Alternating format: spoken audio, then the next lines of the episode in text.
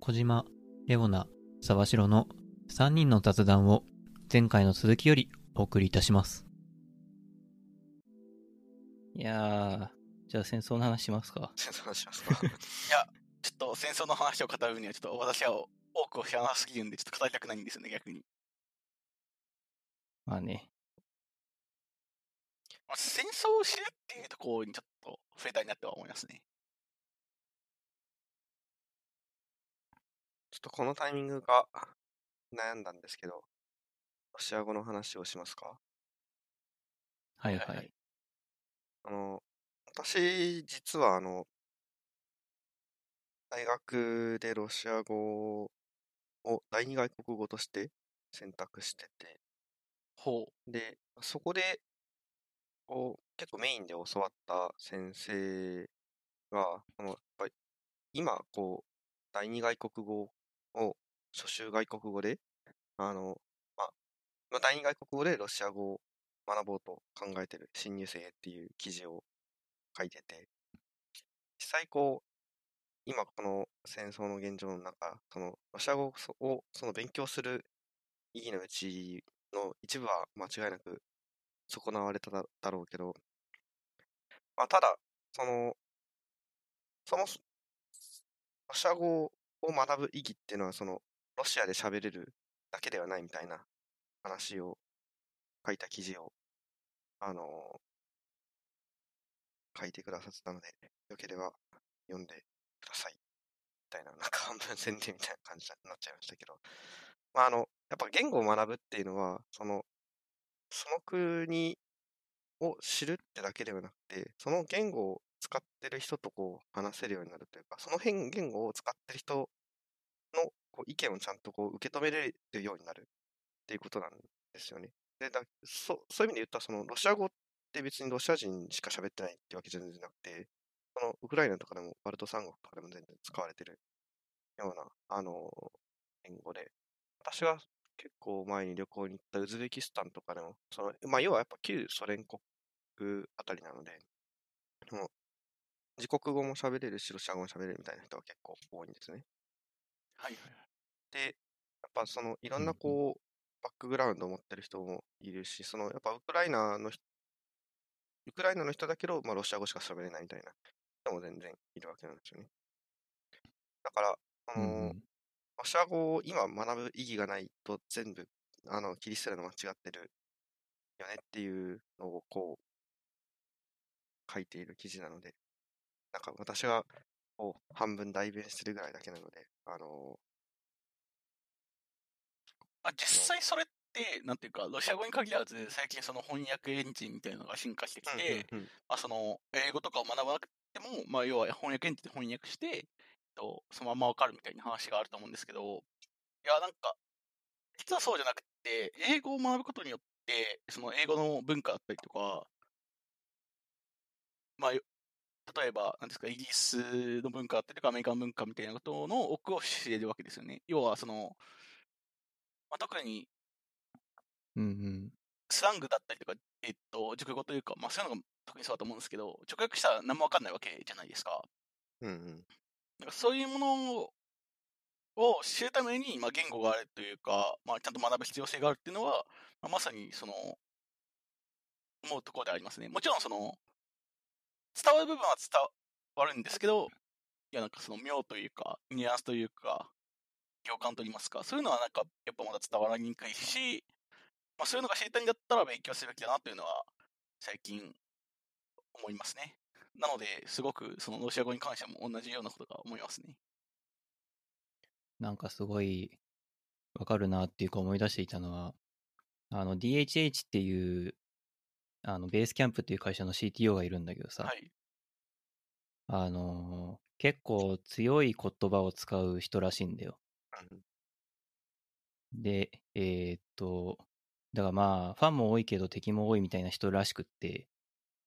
で、えーっと、この間あるポッドキャストに出てたんだけど、あの、その DHH が、を、その MC の人が紹介した後に、あの、僕のことを F ワード使わないで紹介してくれて、いや、それ、よくできた紹介文だよみたいなジョーク言ってたんだけどさ。いや、でもね、あの、英語学習中の小島さん的には、あの、その、でさっきずっと伝文系、伝文系というか、らしいみたいな形で話して、あえて話していたんだけど、つまり、あの、彼が強いことを使ってるっていうことが僕には伝わってないんだよ。はいはい。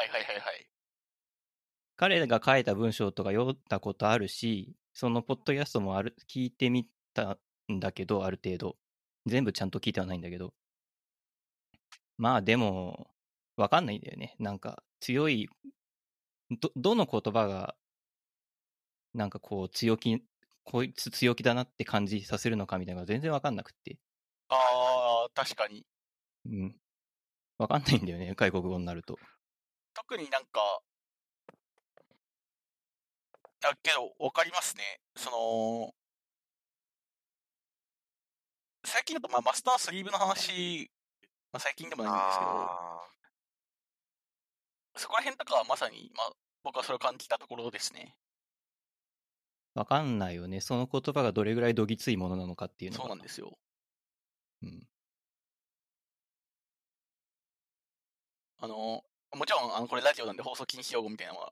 言えないんですけど、その、えっと、うん最近の人だと、そもそも放送禁止用語としてこれが存在してて、これが何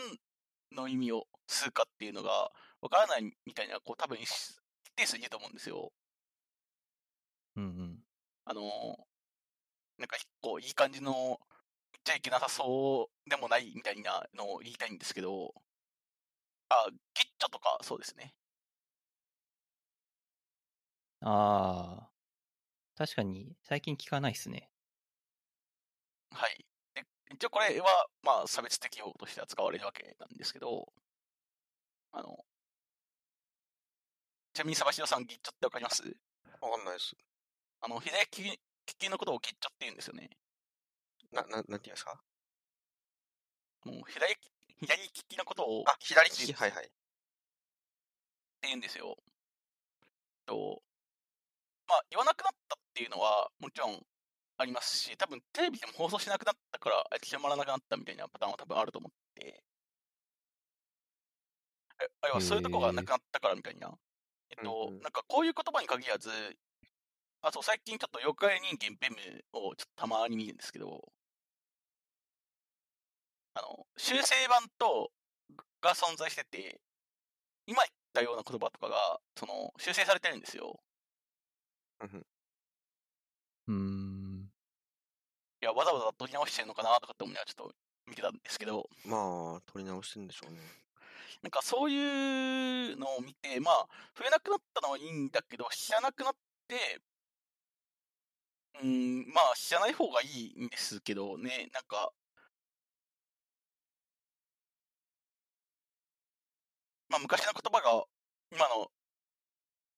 日本人に伝わらないみたいなのに近い話で、なんか、そこも含めて、文化を学ぶというのは、なんか、10年ぐらい変わったところでも結構変わるんだなとふと思うという、こう、お話で、言わんやおば、海外なんてみたいな。うん。ですね。近い話、まあ、あんま近くもないかもしれないんですけど、あの、やっぱ、文化的側面、その文化的な、こう、ある種の事柄に関して、なんか、それをこう、場面によっては、知らないじゃ済まされないみたいなのって、まあ、結構、出てきますよねっていう。えーっと、その何が言いたかったかというと、やっぱり今のこの人で、今の人で、その昔のこう差別的用語が、のこのきつさがわからないって、まあそれはそれで多分いいことなんですけど、なんかそれをこう、下手に使っちゃうとか、あの、なんかふざけ半分で使っちゃうとか、やっぱそういうことになってはいけないよなとはとても思ってて、この、なんかまあ、その辺もそうだし、あの、そういうのって別に、あの、メジャーじゃない、あの、部分でも、そういった、なんか、一部の人がこう、言われてかなり傷つく言葉とか、センシティブな話題とかっていうのはもちろんあるじゃないですか。なんかそういったものに対して、こう、無自覚に使わしまわないように、あの、気をつけなきゃなっていうのは、すごく常に思っているし、あいいいやっうんうん。ぱりそう、なんか、結構無自覚に何かこう言って、傷つけてしまわないようにしたいなって常日頃思ってますね。やっぱそれをやるためには、やっぱりし知るしかないんですよね。あの、やっぱ、うちはね、ちゃんとうんうん。うちを自覚しないといけないな、2022。2022なんだいや、けど、わかりますね。それが、なんか、最終的に僕の中で、こう、なんていうんですかね、こう、センシティブになって、ちょっと話さなくなるっていう話に近いところでもあったりはするんですけどね。わかります。まあ、これはポッドキャストというメディアで、多分これを聞いている人は、あの、大体僕らの知り合いの知り合いぐらいで収まってると思うんで、ここでそこまで気を使う必要はないかなっていう気はするんですけど、いや、こうね、僕が有名人になってね、こう、将来そね。う、、そオリンピックの開会式の前直うんありましたね。。まさか、レオナさんがこんなところにいるなんてみたいなことは多分、なくはない。まあ、なくはないけど、うん、って感じではあるけどね確。かに。まあ、ちょっと無知の知的な話で言うと、その、僕はこの戦争で違う、その無知の知的なことを感じてて、ほう。あの、我々は結局西側の人間なんだなってすことをすごい強く思ったんですよ。ですね。はい。ほう、というのまは、あの今回、その、ロシアがウクライナに侵攻したっていうふうに、多分日本人のほとんどは思ってると思うんですよね。このニュースを見た日本人のほとんど。はい。でもそれは、果たして事実なのかっていうのは、誰にも答えられないはずなんですよ、本当は。はい、そうですね。それはなぜか、まあ、ただ、あの、我々はその見解を共通して持ててるんですよ。それはなぜかっていうと、あのーちょっと、ちょっと戦争の背景から説明、説明っていうか、説明できるほど詳しくはないんだけど、ちょっとだけ話すと、あのーロシアはウクライナだけを、えーっと、目の敵にしているわけではおそらくないうんっていうのが、多分この戦争をちょっと知ってる人なら知ってるはずで、背後には NATO がいるんですよね。はい。NATO っていうのは、あの、まあ、簡単に言うと、冷戦の時に西側の人たちがソ連に対抗するために作った連合なんですよ。ソ連っていうのはすごい怖い存在だから、あの社会、当時社会主義と資本主義の、えー違、えーっと、共産主義と民主主義って言った方が正しいかな？共産主義と民主主義の国で戦争して、冷戦をしていたから、だから、民主主義側は、まあ、NATO っていう形で、日本も NATO と、えー協力関係にある。今もある。っていう形で、えーっと、で、それと対立しているロシア、まあ、当時ソ連っていう構図があって、それが、えーっと、ロソ連が崩壊した後もずーっと残ってて、ことここに至っているわけなんですよ。はい。だから、我々は、あの、一見ロシアとウクライナの戦争っていう、日本は関係なさそうな紛争に対して、実はすでに利害関係者なんですよ。確かに。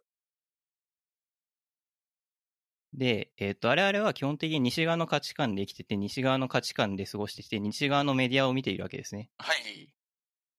だから、西側の見方で戦争を見ていて、ロシアがウクライナに侵攻したように見えている。けど、東側の情報からしたらそうではないかもしれない。はい。っていうのを、この戦争を見ていて、本当に思って、あの、僕もポッドキャスト、他のポッドキャストが聞いていて、なんか、プーチン、言っちゃった。イメージ出さないようにしたんだけど、あの、ある、あの人が、あの、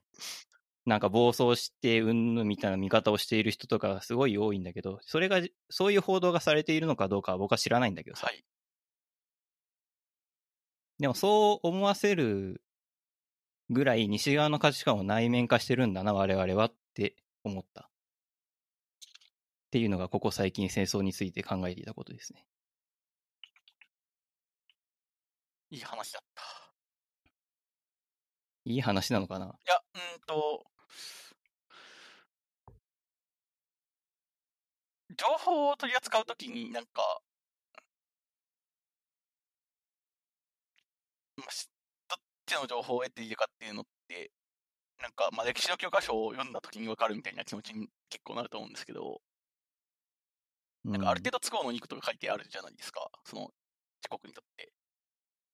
基本的に、その、歴史っていうのは戦勝国が作るものだっていう話はあるからね。はい。でそう考えると、まあ、今回も、まあ、まさにそうなんていうんですか、まあ、ウクライナ側と、まあ、そのロシア側と、まあ、だだって、まあ、どういう情報が流れてくるかっていうのは、まあ、多少あるわけで、まあ、そこを、まあ、なんていうんですか、案に、なんか片っぽの情報だけ取って飲みにするのはよろしくないっていうのは、なんかまあ、こう、普遍的事象として言えることしか言えないぞっていう、ちょっとこう、適当なことしか言ってないんですけど、僕ね、良くないとも思わないんですよ、これに対して。いや、無理だと思う。うん。その、つまり、生まれてきた国を変えないと、これはでき、これ、あの、東側の立場には立てないと思うんだよねあ、。確かにそうか、なんか感性としてそもそも、そう、だから無理だと思う、我々に、それをやるのは。確かに。そうか。なんかあれですよね。なんか、極端なことというか、あれにせと、その、例えば、今自分がアメリカ人になった気持ちで、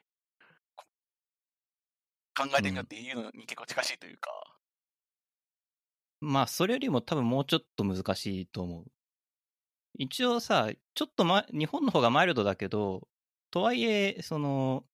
日本が求め、アメリカが求めている自由と日本が求めてる自由って多分似てると思うんだよね。はいはいはい。だから、その、もちろん細かいところでいろんな価値観が違うとは思うけど、なんかこ、その、表現の自由が大事とか、通信の秘密が大事みたいなところは、多分、同じ思いだと思うんだよ。はい。で、まあ、それこそ中国とかもそうだけど、そうじゃないわけじゃん。その、最初からそれがないっていうのは、それがいいとも悪いともなく、それが当たり前の人たちの気持ちには我々はなれないんだよ。絶対に。おっしゃる通りだと思いますね。うん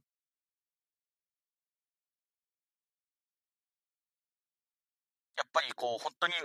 わからない概念になってしまっているか、本当にもうなんか、わからないし、考えるのが難しいとしか言えざるを得ない。うん。まあ、そうなんですけど、まあ、と、とはいえ、そこでこう、思考を投げ出すのはまた別なんですよね。もちろん、まあ、そうですね。それは別の話ですね。実際、その、例えばそのロシア語を学ぶだったり、旧ソ連の支配下にあった国に行くっていうのは、サバシロさんはやったことあるってさっき話だけど、その経験があるかないかで、この戦争はだいぶ見え方変わる気がするし。うん。なんか、そういう意味で言うと、いろんな国や地域の人と会って話して、飯食ってみてえな。やっぱご飯っすよ、ご飯。何言ってんだこいつ。いや、僕、まあよく言われるんですけど、僕はなんか海外行ったことなくって、あよく言われるんですけどっていうのは、その、海外行ったことないんだ、意外って言われることがよくあるって、それだけなんですけど、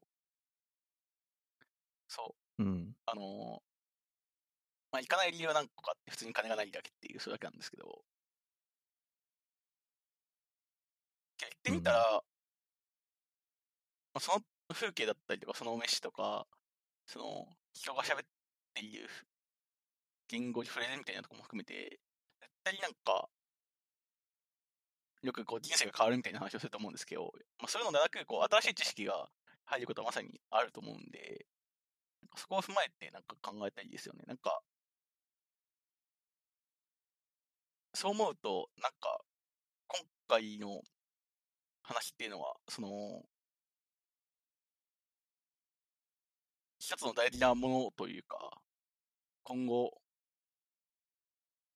まあ、自分が年取った時に振り返る時になんかいい、いい、いいというのはなんかあまり不謹慎な話なんですけど、ものなのかなと思ったり思わなかったりみたいな感じですね。考えるきっかけを与えてくれたイベントになるのは多分間違いないです。うん。昨日ちょっとメディアのまあ話に、で、ちょっと思い出した本を紹介、いや、紹介しながら私はこれをまだ、未だ読めてないんですけど、あの、岩波ジュニア新書の社会の真実の見つけ方っていう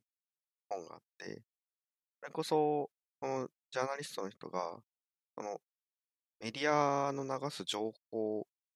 に対して我々はこう、それをどう受け止めるべきなのか。で、実際にそこからどう、なんか、社会を読み解いていくのかみたいなのを書いている本で、一回読みたいなって思って読めてないんですけど、おすすめです。読んでおすすめするなって感じなんですけど。なんか、これもすごく話がそれるんですけど、岩波ジュニア新書は、なんか、ジュニア向けなんですけど、全然こう、大人が読んでもとても面白いし、あの、とてもいいレベルですよ。これも何の話って感じだけど。岩波、岩波ジュニア新書読んだことないな。岩波新書は読んだことあるくせに。確かに。あ、けどなんか今、岩波ジュニア新書だけで調べたら、なんか、食べ物から学ぶ世界史とか、こう、進化とは何だろうかとか、こう、砂糖の世界史とか、なんか、およそ結構面白そうなものがあって、結構びっくりしてしまった。砂糖の世界史は結構面白いらしいですね。あの、私の高へ校のー地理の先生がこの本をおすすめしてましたね。なんか、身近だし、なんかすごく面白そうな、はい、話だなと思います。なんかこれうん、本でちゃんと欲しいな、こういうの。わかります。私最近世界史を勉強したいんですよねおーちょっとだけ。いや、この間ね、いつも、いつものごとくオフトピックっていうポッドキャストを聞いていた時の話なんだけどさ。あの、1600年ぐらいに世界をどこが支配してたかって知ってますか？っていう感じの話になってさ、そう聞かれたわけじゃないんだけど、うんうんわかります？いや、?1600 年ぐらえっい。と、10、江戸時代、日本だと江戸時代が始まりますみたいな時。スペインあー、はい。まあ、あの、半分、これちょっと意地悪だから答えちゃうと、あの、スペインが下がってきていて、オランダがこれから上がるみたいな時期なんですよ。確か。ー、惜しかった。でさ、あの、今までさ、知ってはいたけど、出島になんでオランダが来るんだろうなってずっと思ってたの。あああ。マジで今にね。でさ、でさ、あの、オランダってさ、あの、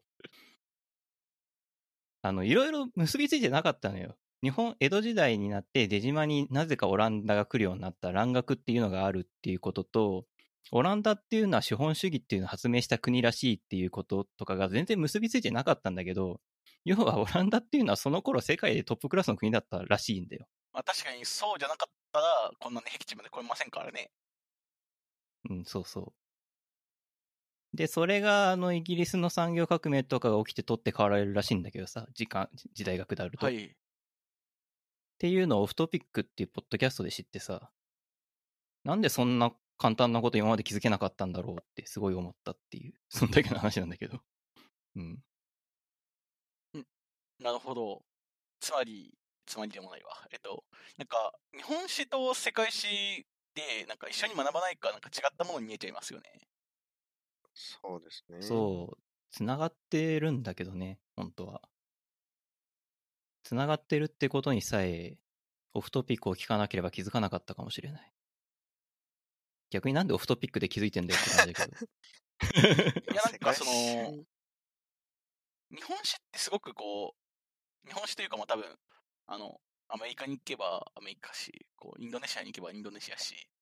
こう、中国に行けば中国史が多分あると思うんですけど、なんか、はいはい。自国の歴史と、それに合わせた他国の歴史を学ぼうと思うと、なんか、他国の様々な話を勉強することによって、こう、ふより難しくなるから、やはりこう、つなげるのが難しいのかな、と、ふと、思った所存でございます。まあ、突き詰めるとキリはないよね。いそれは今だ、今、今現在でもさ、源氏物語の研究っていうので、研究できるんだからさ。突き詰めたらキリはないですよ。確かに。うん。まあでもなんかこう有機的な知識にしたいですよね、そういうのって。その、なんわかりますわかりますなんとなくこう、この十何世紀、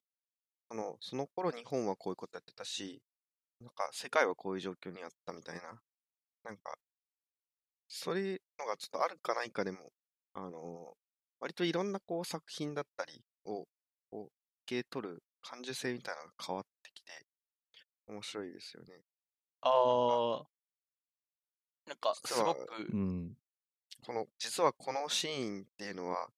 なんか、結構古い有名な古典のパロディというか、オマージュだったり、みたいなのが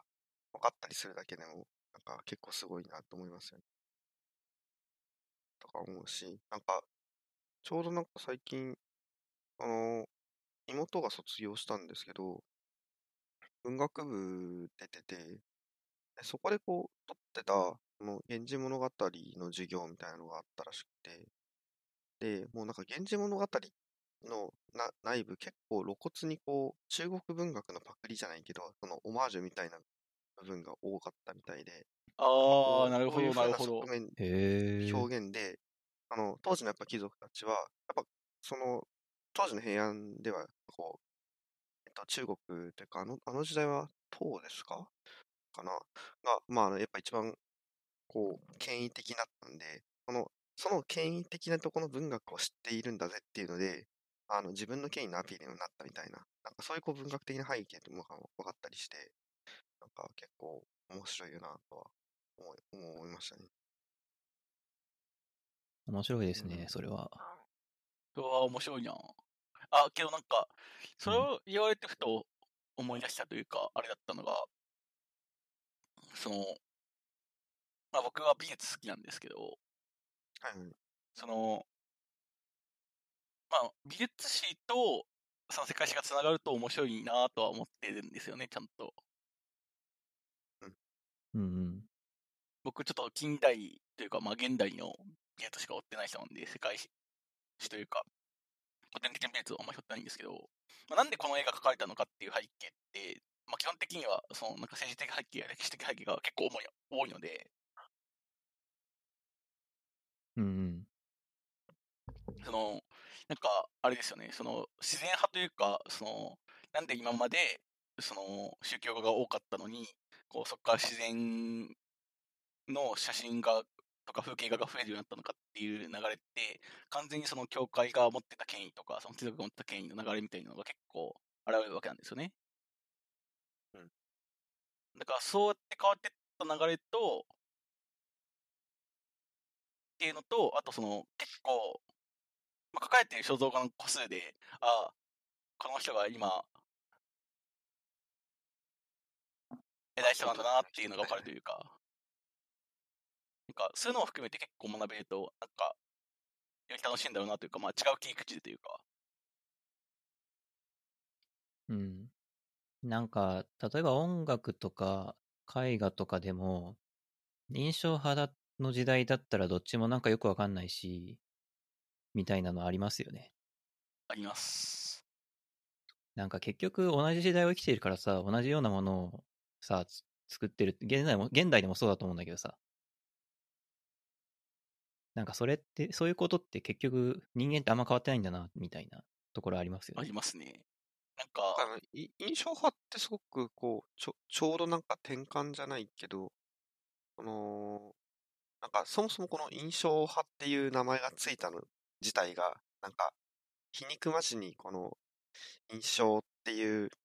あのワードが使われ始めたのがきっかけみたいな話あ、そうです、がそうです、そうです。もともとその、えー、そうなんだ。あの、モモネかな？の印象日の出の印象から引っ張ってきてるんだと思うんですけど、うーん。いやー、美術館じゃないや、絵画とか、実はとんと疎いので、あれなんですあけど。そういう意味で言うと、なんか、皮肉な名前っていう意味だと、えっと、日本画っていうのも皮肉な名前なんですよ、ね。ああ、そうなんですね。ジャポネ、みたいな。えっと、もともと美学校とかでやってた時に、えっと、教えた時に、えっと、まあ、洋画が入ってきて、で、洋画に対応するものとして日本画っていう概念が生まれたんですよね。うんうん要は、もともと日本だとえって言ってたものが、えっと、洋画と区別しなきゃいけなかったから日本画っていう名前がついたっていう、いう、なんか流れがあったりとか、あと皮肉ななるほど。ことがついて、まあ、それのなんか名前になったとかっていうのは結構よくある、聞きますね。なんか、デュシャンの泉の話とかはよく、なんかネタにされますし、まあ、こういう話するとちょっと、ちょっと、もう一晩二晩話しちゃう。長い。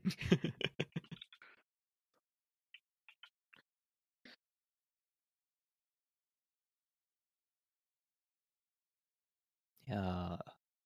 まあ、あのー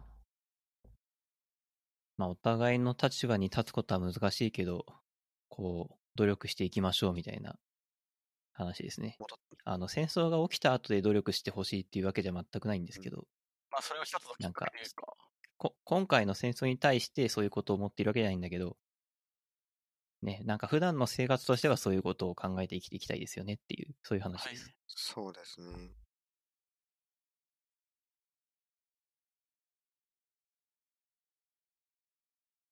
い、やーいや、この番組最近説明文変えたんですよ。はい。で、説明文に、あのー取り上げる話題は、硬派な社会問題とか仕事とか、うんぬんみたいなことを書いていて、そうなんですか？硬派な社会問題取り上げないといけないなと思って、ななこの時間を作りました。なるほど。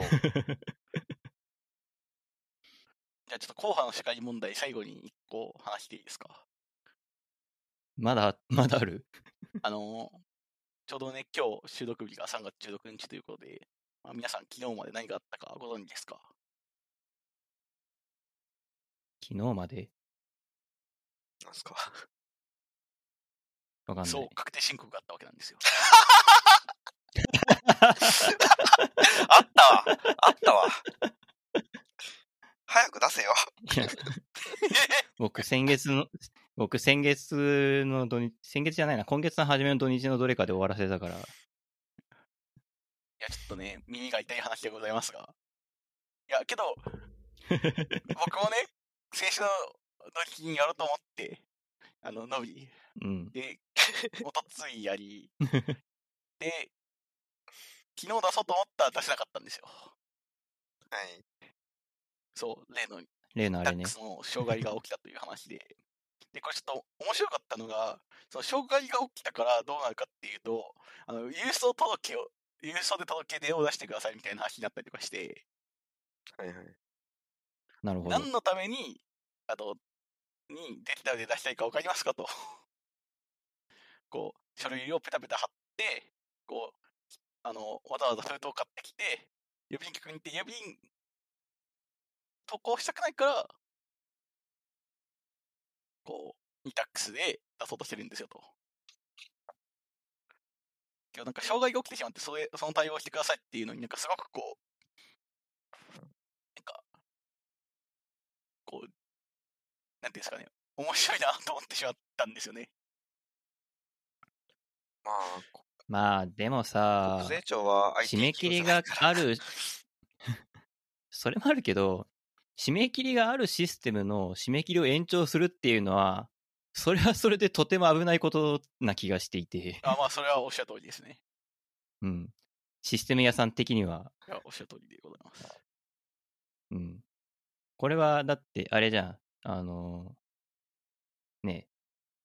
サマータイムのさ、同じ時間が2度あるのが超怖いのと、多分同じ理屈だと思うんで。ああ、はいはいはい。うん。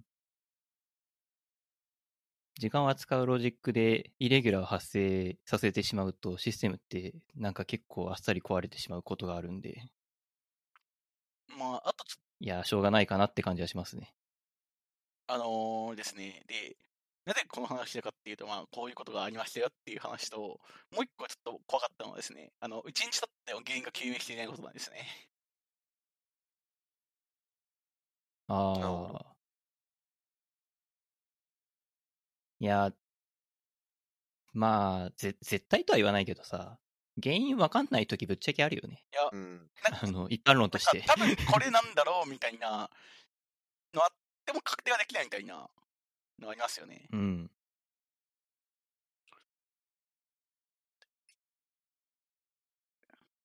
原因わかることばっかりじゃ、残念ながらないそうっすね。からさ、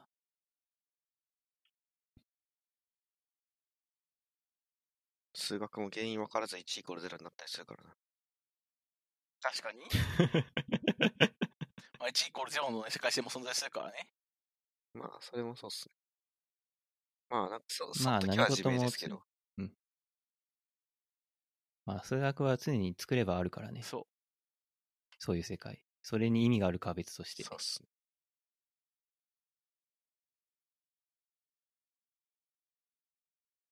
硬派な話は今日は以上ですか？まあ、以上でいいんじゃないですかね。確かに。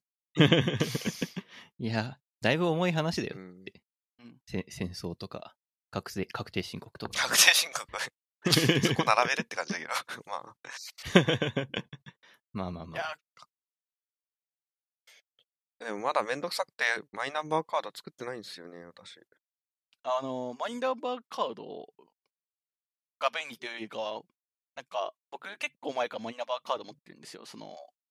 免許持ってないんで。うん。ああ、はいはい。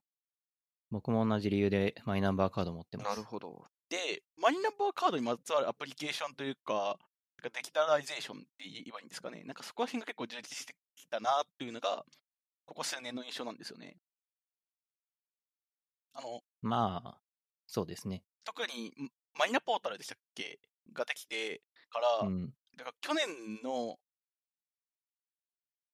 の確定申告、僕はもうびっくりしたんですよ。そもそも確定申告って、Windows じゃないとできないっていうイメージだったんですよ。うん。イメージとしてはそうだったけど、そのカード、今普通にできるよね。そうなんですよ。Mac でもできるし、うんなんだったら携帯カードもできるんですよね。そうですね。うん。できる。なんかす、最近、最近っていうか、今今年は僕、Mac で、Mac の Chrome で確定し、確定申告っていうか僕、寄付金控除しかしてないんだけどさ、うんうん。あの、寄付金控除を申請するために、あの、Chrome で、えーなんか国税庁のホームページ行って、スマホでマイナンバーカードを読み取ってってやったから、なんか、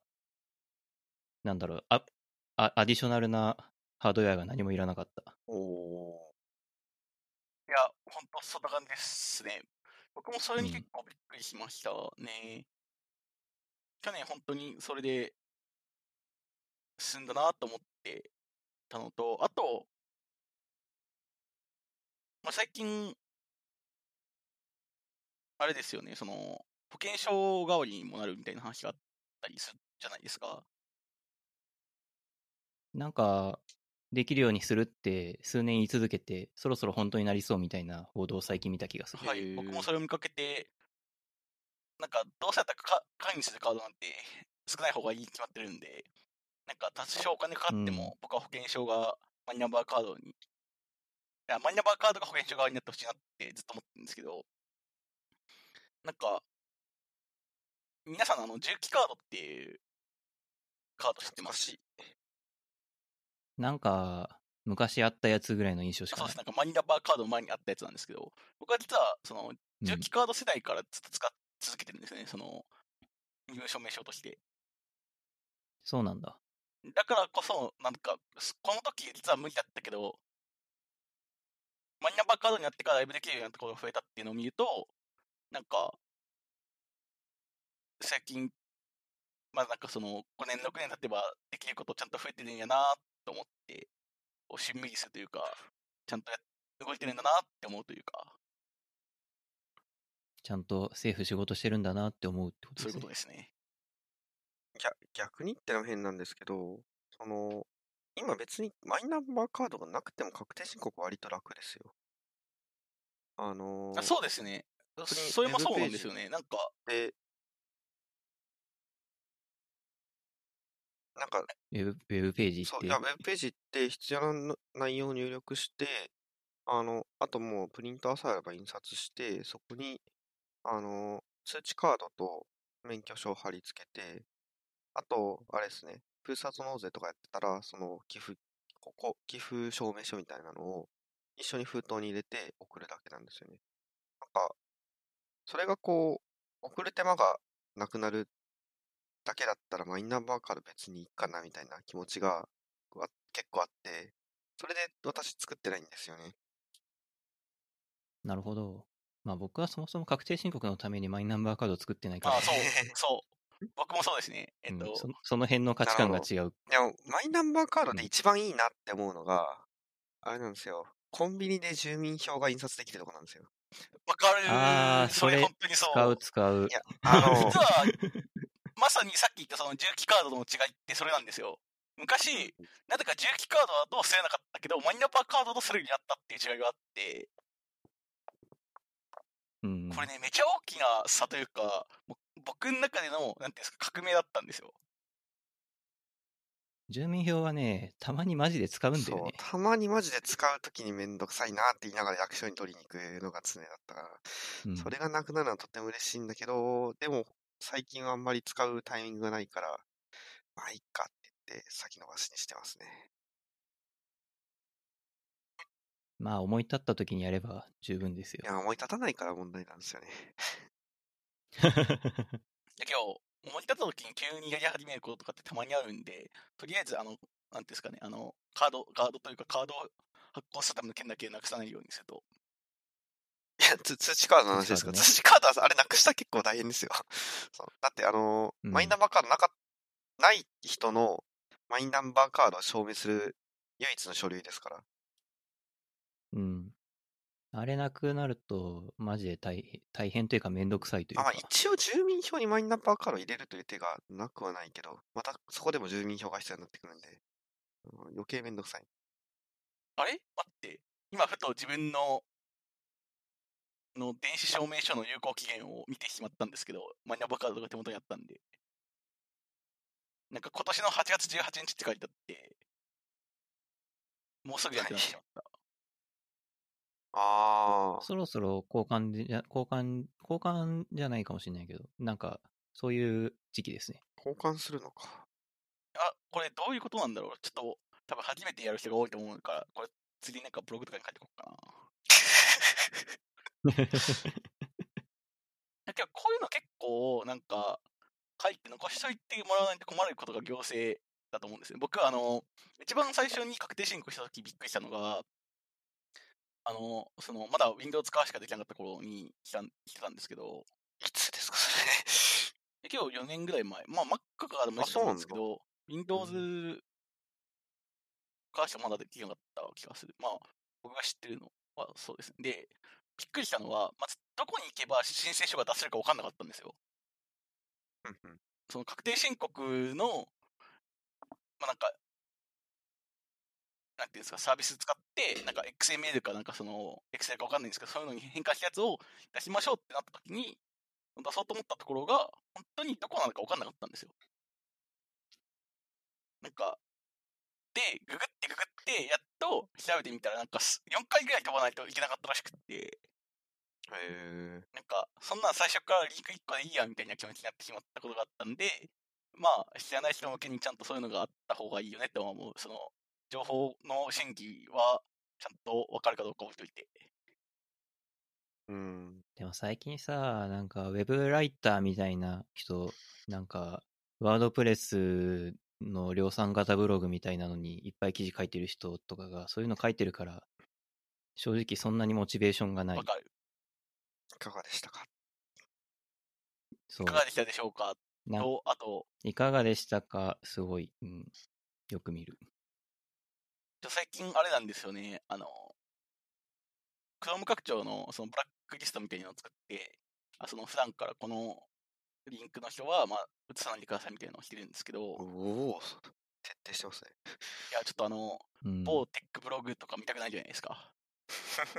え、S、S。まあ、最近見なくなったな、確かに。なんか出てこない？検索に。確かなんかあれなんですよね。えっと、リアルやるリンクが確か変わった気がするんですよね。うん。てか、あの、アカウントごとなんか変えてるっぽいんで、なんか、なんか手口がちょっとい やらしいなと思って。検索に出てこないのか、それとも僕が検索してないのかどっちかわかんないけど、まあ。ちょっと違うかもしれないんですけど、あの、最近ネットフリックスの料金、プランと料金調べたくて、あの、探してたんですけど、あの、公式サイト全然出てこないんですよね。まとめサイトしか出てこなくて。あー、わかる。あれなんかどうやったら公式サイトに行けるんだろうって思いながら結局、あのまとめサイト見ましたけど、いやなんか、ただ単に、あの、スタンダードプランは1000円切るんだけど、HD が見れないんですよっていう説明をしたかっただけなんですけど、なんか、うん全然見つからなくて、びっくりしました。netflix.com すらプライシングとかいないの？行ってみますか？なんかセッティング、とりあえず、とりあえず。?netflix.com に行っちゃうと、なんかログインしちゃうんですよね。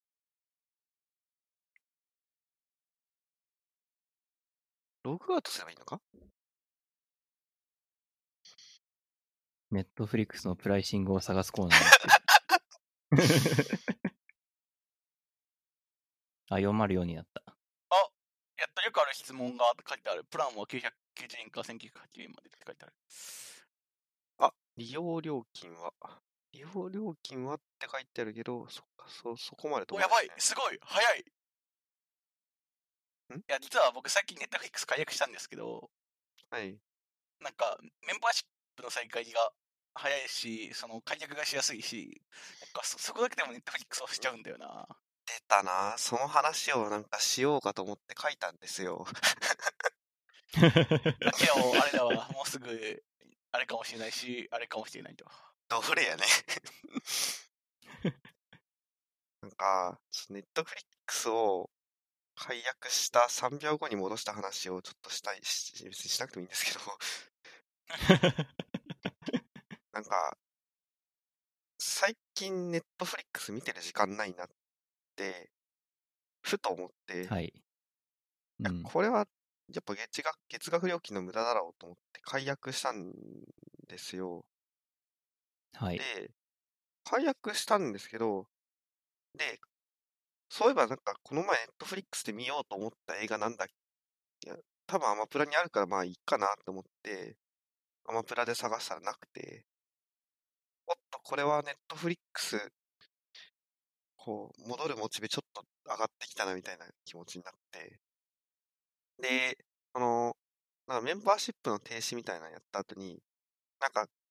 あと何日なら使えます。で、あの、戻すのも結構簡単ですみたいな感じが書いてあったんで、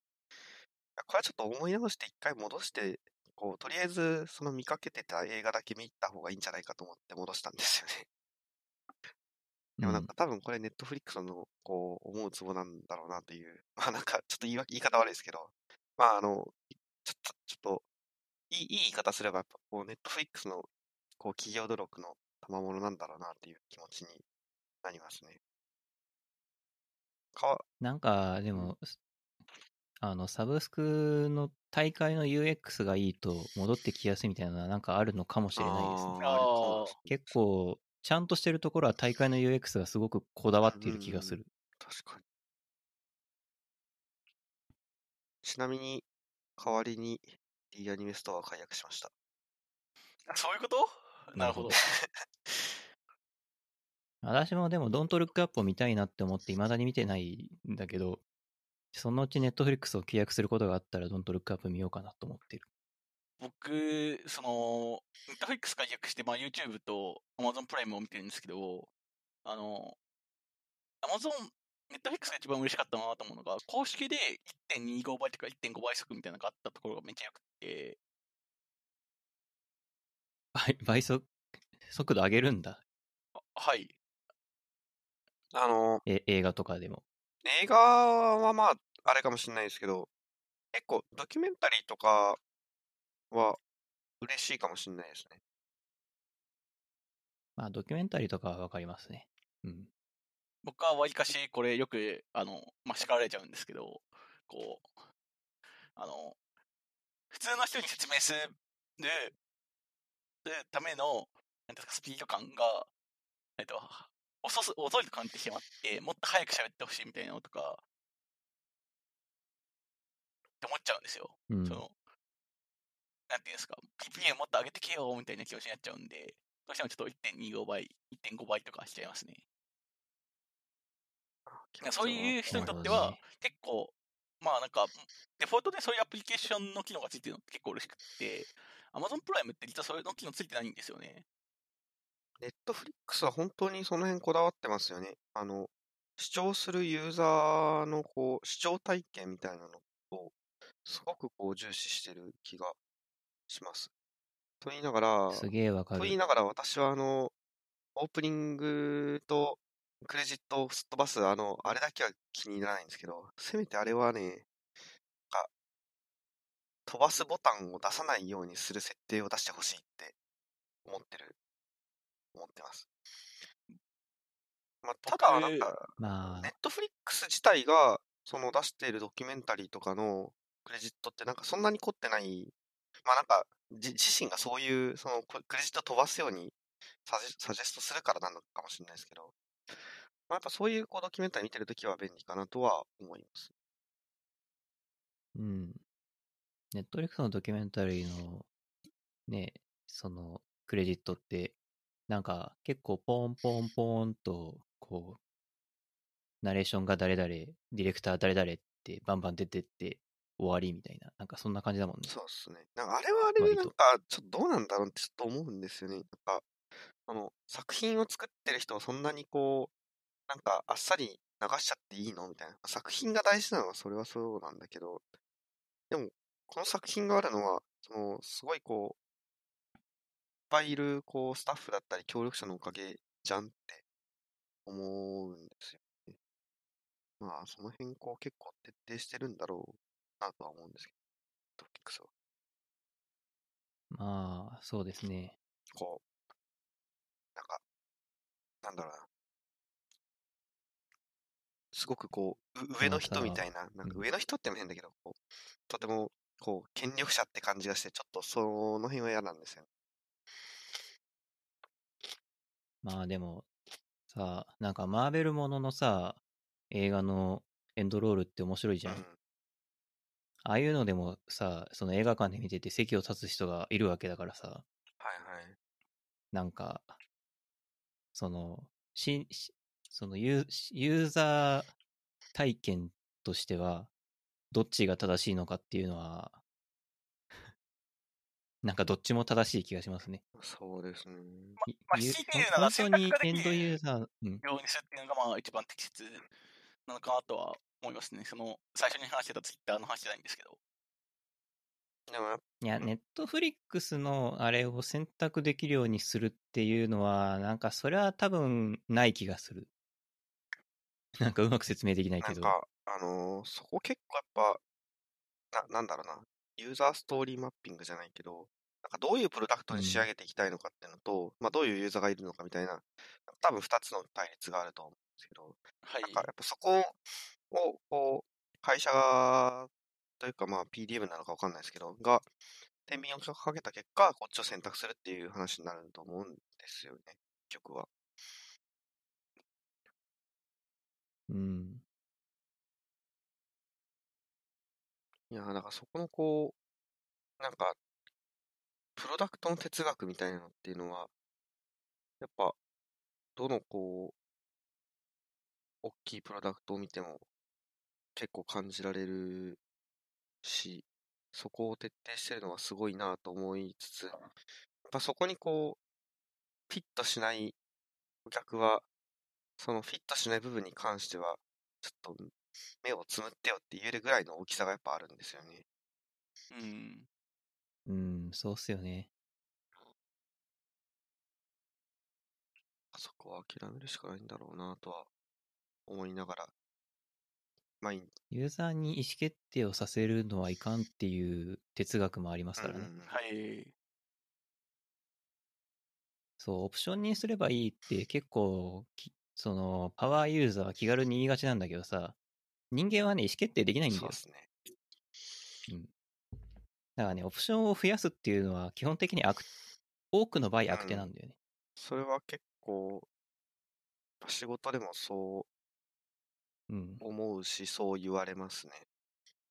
うん。やっぱこう、開発者視点だと、その、これができなくて困ってる、じゃあ、この、それができるようなオプションを加えればいいじゃん思いがちですけど、なんか、こう、これ選んでね、これ選んでね、みたいなのを、こう、めっちゃ出されると、こう、困惑して使えなくなっちゃうだけなんですよね、多くのユーザーにとっては。そうそう。っ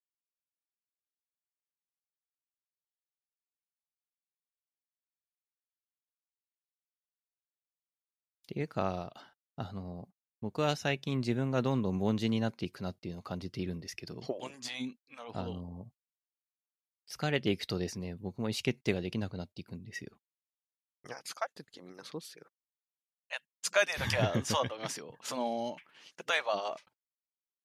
なんか疲れてる時って、夕飯の何食べたいかを決めるのすら難しくないですか？うん。難しいっす。あの、僕、セブンイレブンって何買うか決められなくてマイバスケット行ったことあるもん。あー、えー、あー、なるほど。これはね、理由があって、あの、時刻夜8時ぐらいなんですよ。はいうん。セブンイレブンって、あの、すごいちゃんとその在庫管理してるから、夜8時でもそれなりに品物の選択肢があるんだよね。はいはい。で、困っちゃうわけたくさんあって。何食べればいいか分かんないの。で、これがさ、マイバスケットに行くとさ、あの、別にバカにしてるわけじゃないよ。あの、ちょうどいい具合に売り切れそうになってるわけよ。だから、あの、売れ残ってるやつで自分が食べたことある美味しそうなやつとかになると一つになるのよ。なるほど。はいはいはい。そうすると、マイバスケットの方が意思決定がしやすいっていう、そういう理由です。マイバスケットは24時間営業じゃないからさ。あの、し品切れ、平時間、夜更けていくにつれて、あの、物が少なくなっていくのは何も問題はない。うん。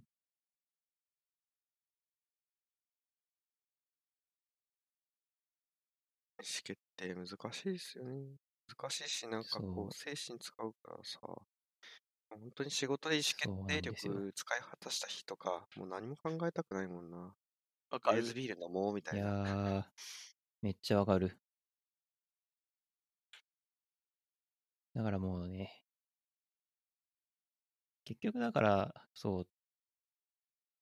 オプションを増やさないっていうのも、そういう部分があると思うんだよね。うん、そうですね。それこそちゃんと戻ってきた。SNS みたいな、そのエネルギーを使わずに回遊させることが重要な空間とかだと、オプションが増える、特に重要な項目に対してオプションが増えるって、それは良くないことな気がする。なんかシンプルというかまあ、なんか選択はシンプルにしたいですよね。その、もう砂糖と塩かぐらいの。何言ってるか、ななうん何言ってんのこいつ。まあけど、なんかそこに今なんていうんですかね、そのグラニュー糖だったりとか、その粗塩とか天然塩みたいなのがあったりとかすると、もうなんか、結局何を選択すればいいんだって迷っちゃうんで、うん。ちょっと急に仕事の話にするんですけど、いや、あの、本当にシンプリシティってとても大事だなって最近思うんですね。こう、シンプルに仕事ができるとか、シンプルに物事が進むって、それだけでこう、なんか、それをやっている自分がこう、嬉しくなるじゃないけど、なんかこう、心地よいなって思うんですよね。で、な、何の話かというと、うんその、最近、時々こう、エ XP の話を考えるんですね。エクストリームプログラミング。で、なんでそのシンプルの話と XP の話が結びつくかというと、あの、XP、エクストリーム、えっ、はい。と、その前にエクストリームプログラミングってなんだっけ？そうっすね。あの、エクストリームプログラミング自体は、そのケント・ベックがこう提唱してる、なんですかね、プログラミングスタイルっていうんですかね。あの、開発スタイルのうちの一つですかね。まあ、なんか、あアジャイルとかの文脈でもこう語られるんですけど、ちょっとなんか改めて言われると、ちょっとうん私も、いや、なんか、実は僕も、なんか、アジャイルとかの文脈で語られてる、なんだろう、スクラムほど、こう、決まったものではないんだけど、なんか、そういうススタイル的なものなのかな、ぐらいのことしか知らなくて。そうですね。あ、逆に言うと、なんかエクストリームプログラミングの方が、割とこう、あアジャイルの中、まあ、一流派みたいなところなんですけど、その、うんうん。かなりこう、なんか原原理だったり原則だったりが、こう、あとプラクティスみたいなのが、ああと価値とかですかね、がかなりこう、しっかり決まってる、あの、タイプの、な、開発手法なんですね。で、そこで大切にする5つの価値っていうのがあるんですけど、そのうちの1うんうん。つがそのシンプリシティなんですよね。ほう。なんかシンプル、シンプルに設計しよう。シンプルに物事を進めよう。で、やっぱそこをこうやっぱ実現していくためにもまあいろいろ必要なんですけど、そこをこうまず一つのこう価値としておくことによって、そのそこをみんなこう意識しながら仕事を進めるってだけでも大事だなというか、やっぱ結構コンプリケイテッ、複雑なこうプロセスだったり、あの、複雑なものに対して、こう、人間目の目の当たりにすると、やっぱ、戸惑うし、なんか正しい選択肢がやっぱ見えづらくなっちゃうなって、こう、最近よく思うんですよね。なんかそれを思う上でもやっぱシンプリシティって大事だなって思いますね。めちゃくだらないこと言っていいですか、うんですねはい。あの、エクストリームプログラミングって言われて一番最初、あの、エクストリームアイロンみたいに、なんか変な場所でプログラミングすることかなとちょっと一瞬思っちゃいました。逆にエクストリームアイロンは知らないですけど。あの気になった方はぜひちょっとエクストリームアイロニングかなっていう、なんか、を調べていただけたらと。エクストリームプログラミングね。まあ、確かに、なんだろ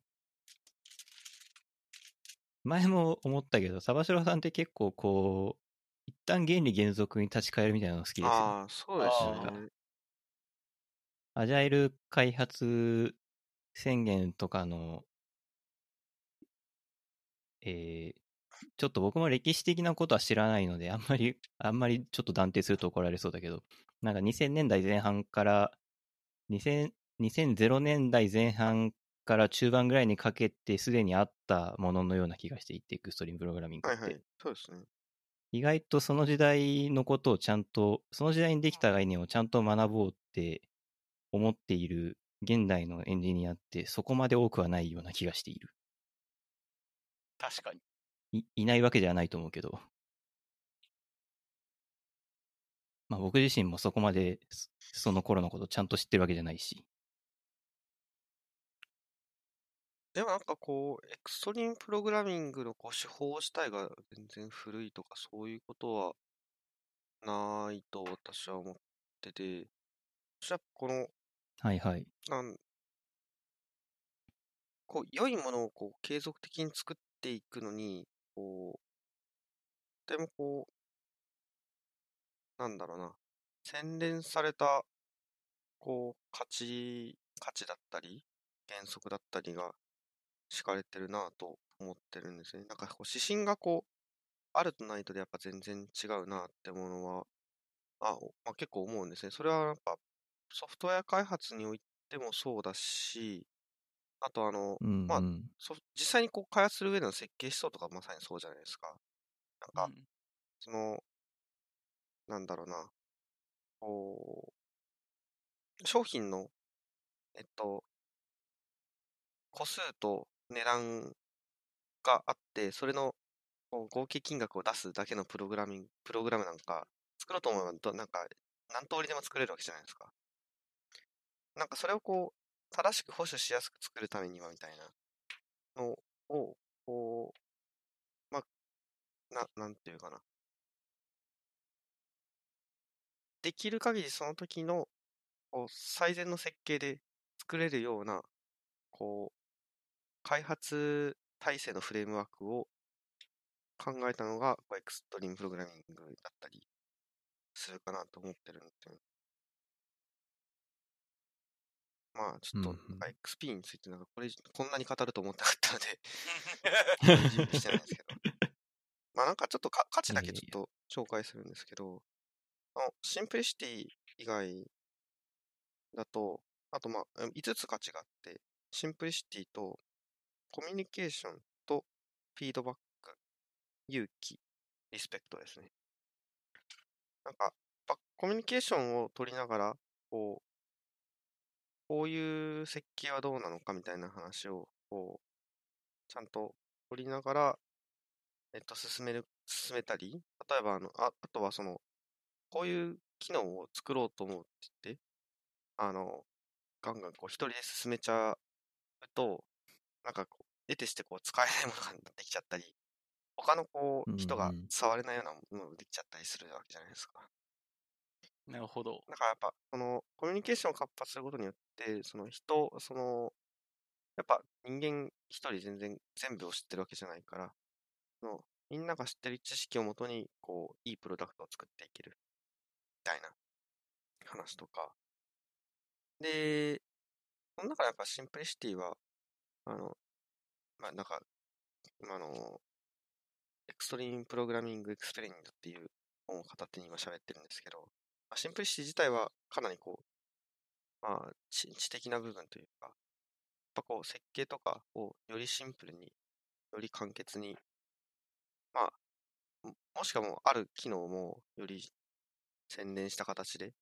あのーもはやプログラミングすらしないかもしれないぐらいの話もあるかもしれないし、なんか、やっぱシンプルな解決みたいなのを目指していくべきだよねっていう価値だったり、あとは、その、やっぱプログラミングとかしていく上で、その、フィードバックって大事だよねっていう。あの、最初にこういうふうに、こう、この方向で行こうとしたけど、あの、フィードバックを受けてやっぱ方向性を修正していくし、それでこう正しい方向に行けるっていう、あの、逆にこうフィードバックを受けなかったら、こう、誤ってた方向にこう、突き進んで、なんか3ヶ月後、あの、本当は顧客が欲しかったのとは全然違うんだけど、みたいなことにもな、な、を避けやすいし。うん。あとは、勇気とリスペクトですね。勇気は結構、面白いなって思うんですね、この価値の中にあるのは。やっぱこう、得てして、その、結構大規模な転換とか、その、こういった決断を下す、あるいはこう、これをしないことを決断するみたいなのって、とても勇気あることなんですけど、やっぱこう、それだけだったら、その無謀になりかねないんですけど、ちゃんとコミュニケーションをとって、勇気のある行動を取れば、それはこう、なんかチーム全体のこう信頼とか結束感にもつながるし、なんか勇気を持ってこう新しい解決策を生み出せば、それがシンプリシティにつながったり、なんか勇気を持ってこう、これを変えようと思うって言ったら、やっぱそのそこに対するフィードバックみたいなのが生まれてくるし、みたいな。なんかこう、本当になんか勇気だけじゃなくて、他の価値と組み合わせると、なんかよりこう生きる価値になるみたいなのが勇気で。で、まあ、4つこう原則が上がった最後なんですけど、がリスペクトで、まあ、これはなんか本当に、なんかチームとしてこう我々が開発するのに欠かせないところではあるのは、まあ多分、えっ、と、異論はないと思うんですけど、やっぱこう、はいはい。リスペクトを持って、そのシンプリシティを目指したり、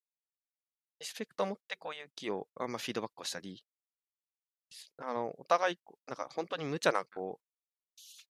無茶無謀な、こう、はあの、提案するのは勇気じゃなくて無謀なんで、やっぱそこにはこうリスペクトがかけてるみたいな話もあるんで、やっぱそのリスペクトってこと大が大大前提で、こう、チームを回していくと、まあ、よく回るよね、みたいなのが、XP の価値ですね。まあ私もまだ全然、あの、勉強途中なんですけど、ここだけ聞くと深掘り FM みた 確かに。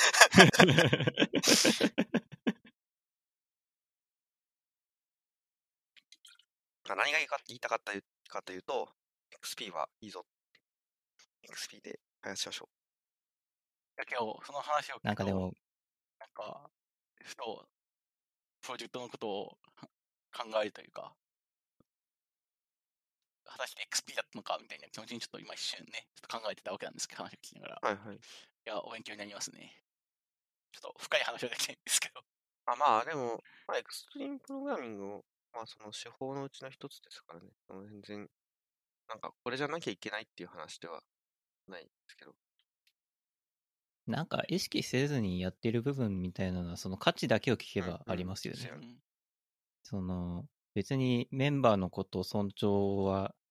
まあ、指示されてなくてもメンメンバーはしているし、えー、その XP って言葉知らなくても、そのシンプルにしようとか、えーコミュニケーションは積極的に取ろうとか、うんうんそういうことはなんかチーム内でコンセンサスがある気がするし、っていう意味で、なんかこう、改めて知ったけど、ある程度自分たちが実践していることを、こう、手視化するのかっていうことと、まあ、さらにもっと深く勉強すると多分、自分たちのチームができてないこととかもあるのかなって思ったけど、そういう感じのものなのかなと、話聞いてて思いました。やっぱ、一番いいなって思うのは、その、やっぱ大切にしたい価値が、こう、ちゃんと明文化されてるとこですね。うーん。その、うんうん。あ、結構そういう、こう、チームでやっぱコミュニケーション大切にしましょうとか、その仲間内のリスペクトはしましょうっていうのは、あの、結構それが醸成されてることはすごくいいチームだし、いい状態なんですけど、なんかそこを、果たしてじゃあ、このチームが5年、10年続く上で維持できてるのかみたいな。まあ、あの、ささすがにちょっと5年、10年のスパンが長長いですけど、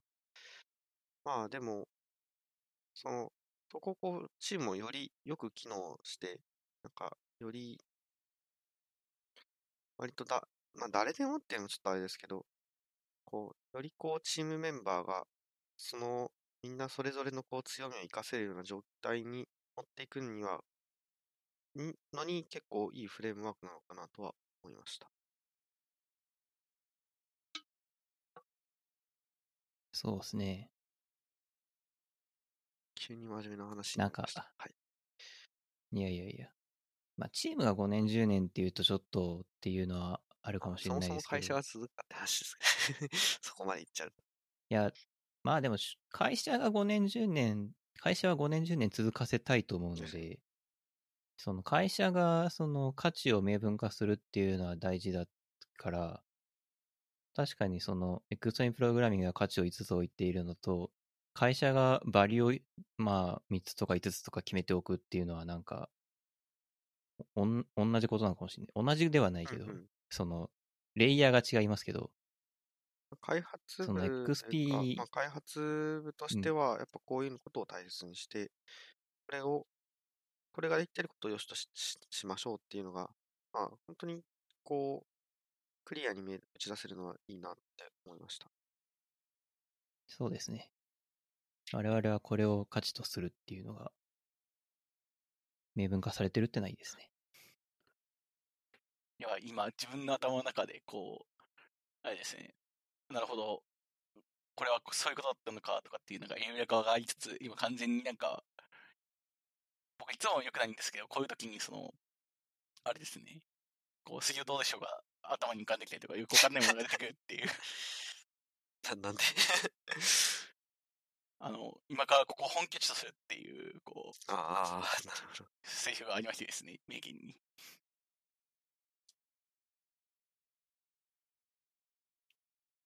ありましたね。そういうネタがあってですね、まあ、はい。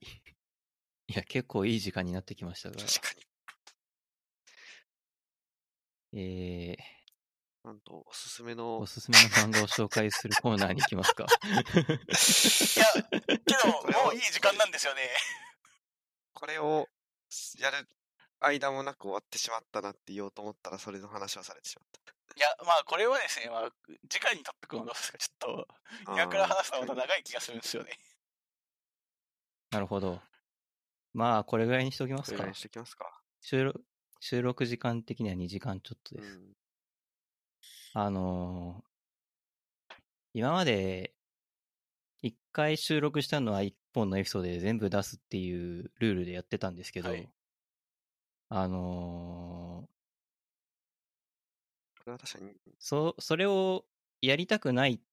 とか、リスナーの皆さんのためにちょっと分短く分割しようとか思っているわけではなく、あの、分割しないと、僕が編集して公開する時間が取れないということに気づきまして、確かに。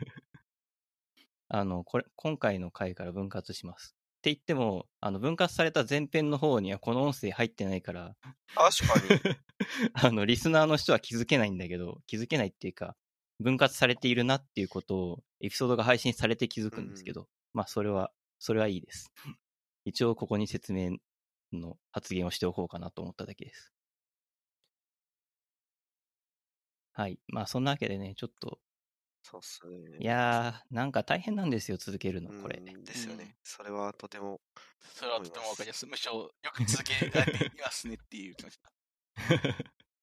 いや、最近でもさ、何も書いてないからさ、あのー喋ることはたくさんあるんで。ああ、なるほど。うん。そう。あのー原稿を見ている二人は知っていると思うけど、僕、みんなが結構いろいろネタを出してくれたので、全部、全部に打ち消し線つけたんで、全部じゃないけど。一部に打ち消し線つけてるぐらい、まだ喋れることは実はいろいろあるという感じなんで。私も平家物語について語りたかったな。いや、私もね、ちょっとマジック・ザ・ガザリングについ関してね、語ってたやんけ。なんか月1定例ぐらいでやりたいですね。あ あ、いいですね。いつもの飲み会やんけ。い月1か2ヶ月1、2ヶ月1定例か、それぐらいで。いかもしれないです。いや、まあ、そんな感じですかね。はい。はーい。はい。えー、じゃあ、僕の宣伝に入る前にお二人何か宣伝あります？平家物語でアニメがいいので、見てください。以上です。はい。うーん。私の方から特にないですね。なるほど。求人とかしなくていい？あ、求人は特に、はい、あの、いろいろめんどくさいんで、〇〇社では、〇〇社ではエンジニアを募集していますみたいな。そういう活動、そういうの使えてるぜなんで、ちょっと、大丈夫です。はい。大丈夫ですか、なるほど。閉鎖したいけど、なんか、こう、したら、なんか、そのまんまこう私のアカウント分かっちゃうんだよなっていう。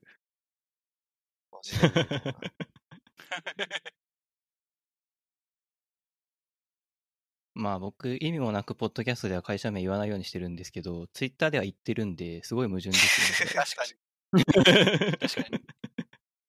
普通逆でしょうんみたいな感じ普通逆ですね。まあ隠してはないんですけどね。なんとなくポッドキャストでは言ってないだけです。言う流れにならないだけなんだけどね。そうっす。はい。あ、そういえば弊社採用サイトリニューアルされたんですよ。今日、今日公開されました。この収録日の今日。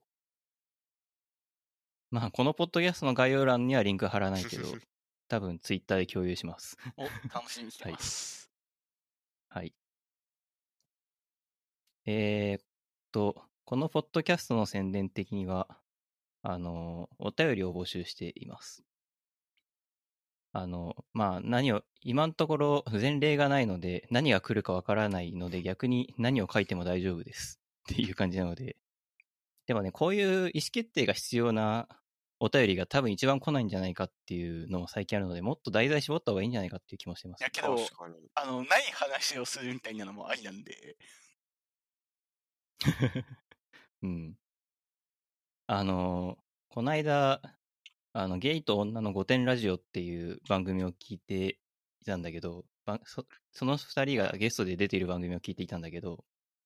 あの、そこで、あまりにもお便りが来ないから、自分たちでお便りを作って読み上げてたって言ってて、そういうそういう手もあるのかと思って、めちゃくちゃ笑いまそした。れ、いいですねお僕、匿名ラジオっていうラジオで見たことあります。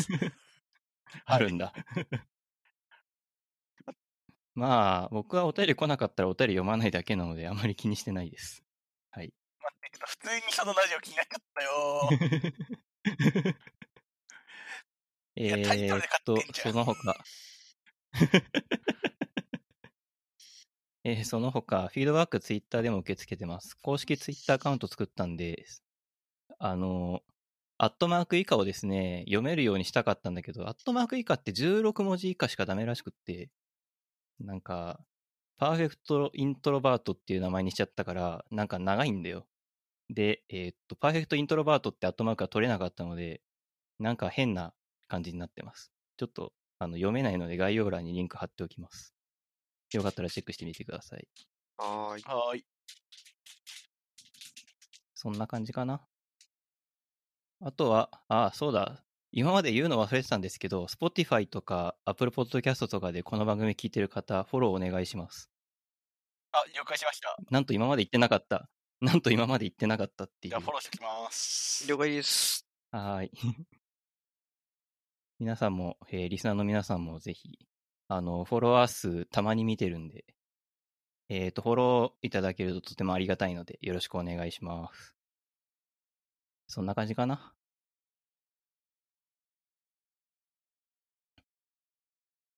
いや、本当はね、もっといろいろ話せることあるんですけど、まあ、多分こんこ、今月話したくて話せなかったことは全部忘れて、来月また新しく話したいこと話しましょ多分、そうなると思います。来月には来月の話したいことが出てきますからね。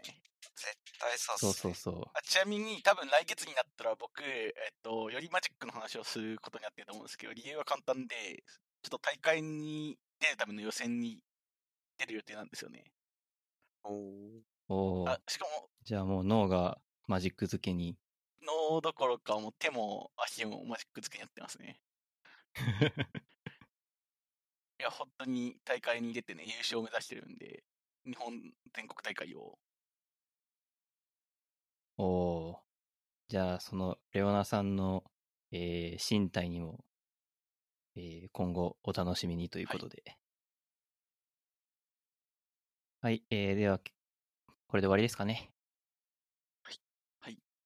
はい、えーじゃあ今日のゲストはレオナさんとサバシロさんのお二人でした。どうもありがとうございました。ありがとうございました。ありがとうございました。